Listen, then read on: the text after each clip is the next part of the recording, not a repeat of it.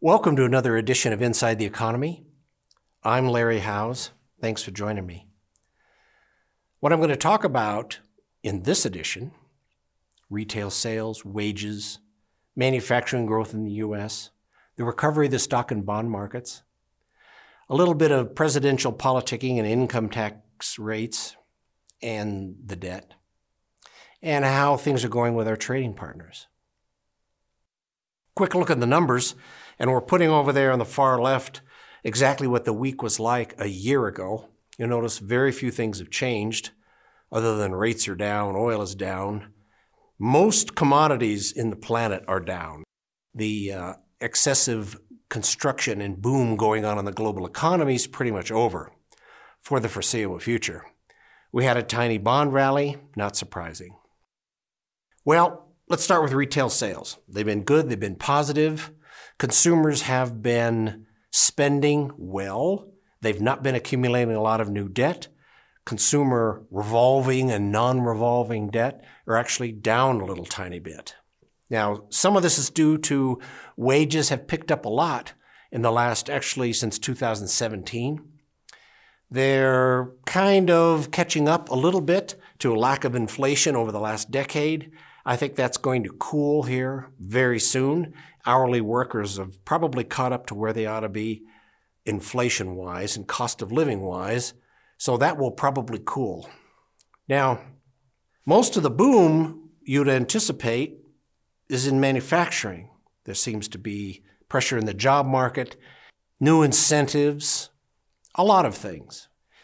Now, here's the graph of what's going on in manufacturing. I don't think the United States will ever get back to a target of 15 million jobs in manufacturing. That's probably not going to happen. It's mostly over in the service and the technology side of things. It is important, especially to parts of the country like this, now, the colors here that, uh, let's call it mauve, that's an incentive given to Taiwan for the Foxconn thing in Wisconsin. The green is, I believe, for Ireland. It should come as no surprise that it's the heartland of America, and especially up there by the Great Lakes, that have people they want to employ. They have lots of water, they have lots of space, they have manufacturing capabilities. That's where the incentives are to do manufacturing. Well, over the course of time, we'll see how that picks up. But if you're a governmental agency and basically you give all your tax revenue away, it's great that you employ people. It still undermines your tax base and property taxes for school levies and whatnot. It is a very, very debatable issue. Now, to the markets. The S&P 500 did its predicted 15 or so percent correction. I think the bottom was December 24th. It has recovered very quickly since then, yet it has recovered to a nice earnings per share number under 16. Things get a little tense when the EPS number goes above 18 or certainly as high as 19. Hasn't been there in quite a while. 16 is fine. Takes a little edge off the market, takes the debate about whether there's a bubble in the S&P 500 out of the market as we're following earnings so closely. Now, the bond market pretty much did the same thing. Those of you that aren't familiar with the vernacular in the bond market, we always talk about the spread. You know, the spread's widening or the spread's tightening. The spread in, in this case are investment grade bonds, high quality corporate bonds, and high yield junk bonds, basically corporate America, some international stuff here. But the spread is how much higher the yield is compared to a same maturity treasury. Treasury, zero risk. Yes, it is zero risk. Everything is rated above a treasury. So the higher the spread, the more yield the corporate bond has to pay for people to buy them. In capitalism, people are paid for taking risk. That's why the spread widens when things are bad. Look at 2016, we had kind of an iffy market in 16. Spreads widen way up. 350 basis points, 3.5%, if you're paying attention. Now, spreads are tightening, now coming back down. That suggests and means that the market believes there's less and less risk in the market going forward. And I think that's exactly the case. Unfortunately, I was anticipating that the presidential campaigning wouldn't begin until June. I've been disappointed. Sadly, it's begun already. And it's begun with the standard two topics at the beginning of all presidential seasons debt and income taxes. Well, I want to touch on debt just a little bit. I know I talk about Treasury a lot, but when the United States issues debt in the form of a Treasury, the bond market always looks at one huge fundamental. Is the U.S. government and the United States as a whole getting a better return issuing debt than they would have if they'd not issued it? This chart is not very complex. The blue is the yield on the 10 year, what people are paying for 10 years. The black is GDP growth. Now, if growth stays ahead of the cost of the money, which is the yield on the 10 year, that means you're getting a better return, increased GDP, more transactions, more income taxes on the issue of that treasury than you would have had you not issued it. Fundamentals in bonds. The reason you sell a bond is you'll do better with it than you would have without it. So don't worry about debt. The, the market for treasuries is even more robust than it was even five years ago. Unfortunately, in 2000, I was very much in the bandwagon. Gee, the euro. We got an opportunity here to get another global currency a reliable currency, fiat currency, if you would, where some of the burden of floating the global financial system can be spread around a little bit. It doesn't have to be the dollar. Well, it worked for a little while. Unfortunately, in the last several years, in the last five years, the cracks in the value of the euro have been getting wider and wider. At the same time, China has been really trying to sell the yuan as the new global currency. Uh, that has failed miserably, so it is back to the dollar. Last time, that's why we talked about a lot of new sovereign debt is being issued in dollars. Well, everybody's buying treasuries. I don't care how you feel about government debt, but those treasuries impact and benefit you in all aspects of life. The other issue that came up and is going to be used a lot as the presidential thing kicks off it's income taxes. Always start a presidential campaign saying, oh, well, we need to tax the rich more, or they need to pay their fair share. Now, here's a reminder, and everybody's seen this chart before, it just gets updated by the IRS every year, of our marginal tax rates back to about 1930. And during the war, our marginal rates were about 91%, and they worked their way down over the last 50 or 60 years. But what has not changed is the income derived from those rates has stayed very consistently between 17 and 18 percent of GDP, regardless of the marginal rates. It comes as no surprise to anybody that those higher income taxpayers are generally business owners or relatively savvy technical people, and there are ways to avoid, who would ever avoid, or recharacterize or a lot of techniques up to the point of closing their businesses to not give more and more of it away. It is, there is a point to any taxpayer where you start getting diminishing returns. Anyway, you can raise rates all you want, you aren't going to get more revenue. We have 60 years of good evidence for that. But it will be talked about a lot.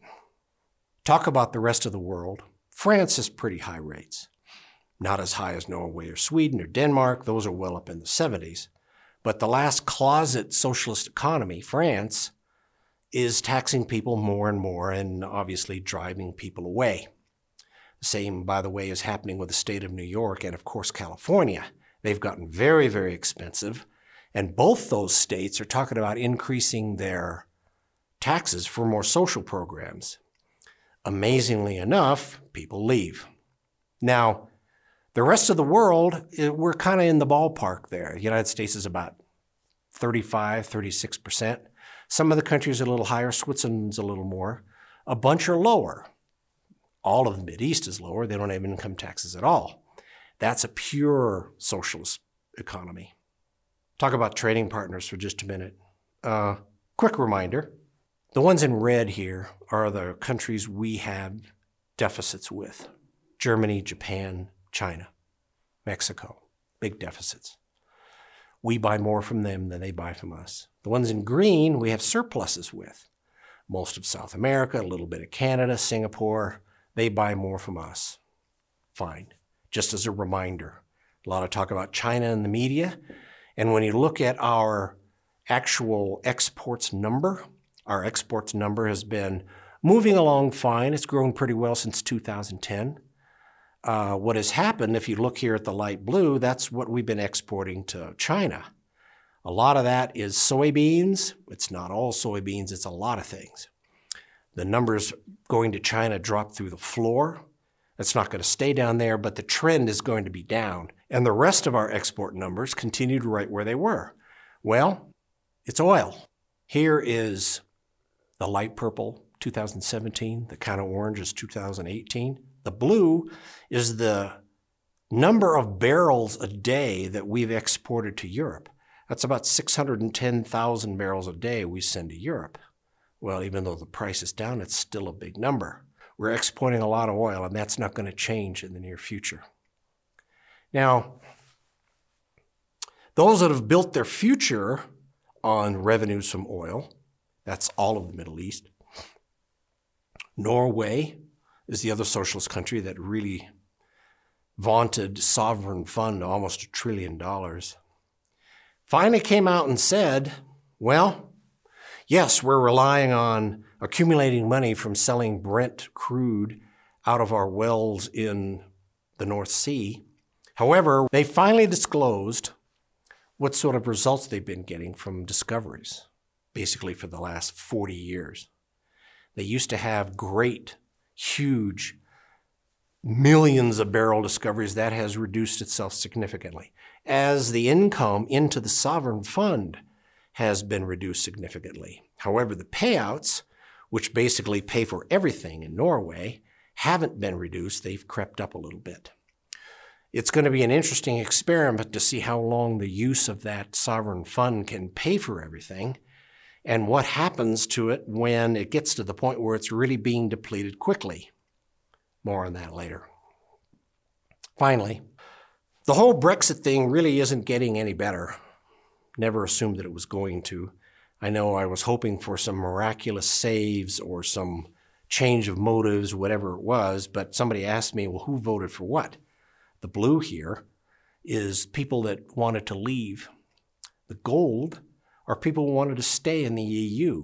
Don't be surprised that it's all of Scotland, Wales, Ireland, except for Northern Ireland, and of course the areas around London. Well, it wasn't enough to stem the tide, and things aren't going well. Right now, the issue is Northern Ireland, and we knew this years ago it was going to be Northern Ireland and the border with the Republic of Ireland. The EU and the Republic of Ireland are being adamant that saying that Northern Ireland, fellow Irishmen, forget the political side of things, they have to be treated like they're still in the EU because we have a lot of borders, we don't have a wall between us. It's a big deal. Well, those supporters of Britain, which is a current government in Northern Ireland right now, are adamantly opposed. That is the main sticking point. The rest of the people that voted to leave unfortunately, are those in the manufacturing heartland of England, the Midlands. Well, a lot of jobs have gone away in the last couple of years, and more happened. Nissan isn't going to build a new model there. Airbus is really sincerely talking about leaving. Panasonic has left. All the banks have left. They're not coming back, even if Great Britain says, gee, we want back in. I don't think they're going to get a very good result. It's not a tragedy. It's just not going to have a good outcome. Well, that's enough. And that's really how I see things right now. I'll keep you updated on how these numbers change going forward. Again, if you have any questions, just shoot an email here and I'll do everything I can to answer it. Thanks for joining me.